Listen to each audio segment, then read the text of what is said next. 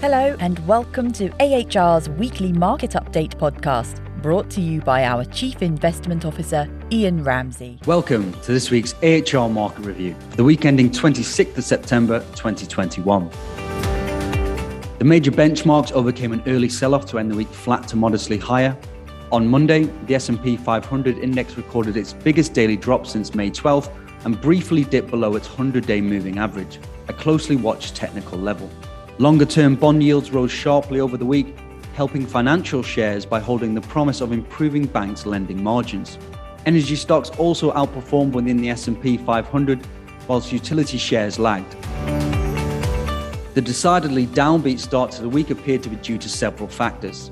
Primary among them, seemingly, were fears that a possible default by China's second largest property developer and the world's most heavily indebted one might set off a global financial contagion similar to what followed the collapse of Lehman Brothers in September 2008.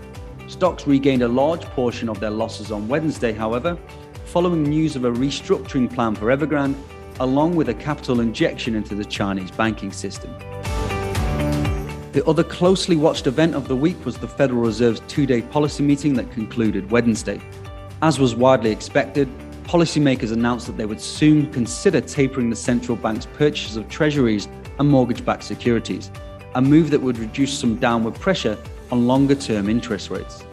In his post meeting conference, Fed Chair Jerome Powell reiterated that he'd be looking for continued improvement in the labour market before acting, although he did not need to see a knockout report for September.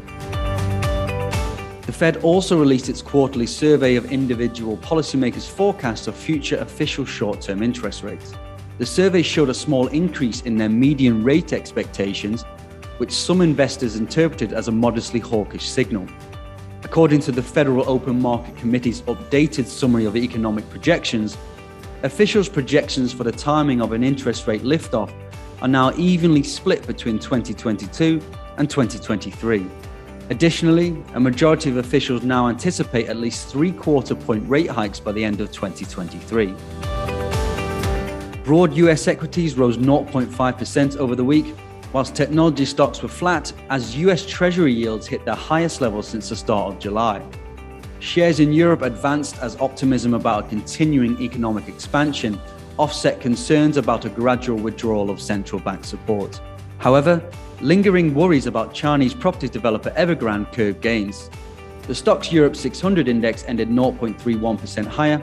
The UK's FTSE 100 index climbed 1.26%, as the Bank of England kept its key rates unchanged at 0.1%, whilst acknowledging that inflation could remain above 4% well into 2022. Across Asia, Japanese stocks posted losses in a volatile holiday shortened trading week, whilst mainland Chinese stocks ended the week broadly flat after being closed Monday and Tuesday for the Mid Autumn Festival. The market's subdued performance was noteworthy after Hong Kong's Hang Seng Index fell more than 3% on Monday amid the mounting debt crisis surrounding Chinese Evergrande Group. A series of large cash injections by China's central bank during the week helped ease worries about disorderly debt resolution for the indebted developer. However, some of Evergrande's offshore bondholders did not receive their portion of $83.5 million in interest payments by a Thursday deadline. The company now enters a 30 day grace period, after which it will be considered in default if that period passes without payment. Despite the potential default of the country's second largest property developer, analysts believe that the risk of any global contagion to be low, with government intervention of some sort likely and global exposure to the sector relatively low also. That's all for this week's AHR Weekly podcast. Thank you for listening, and for further investment insights, head over to ahrprivatewealth.com.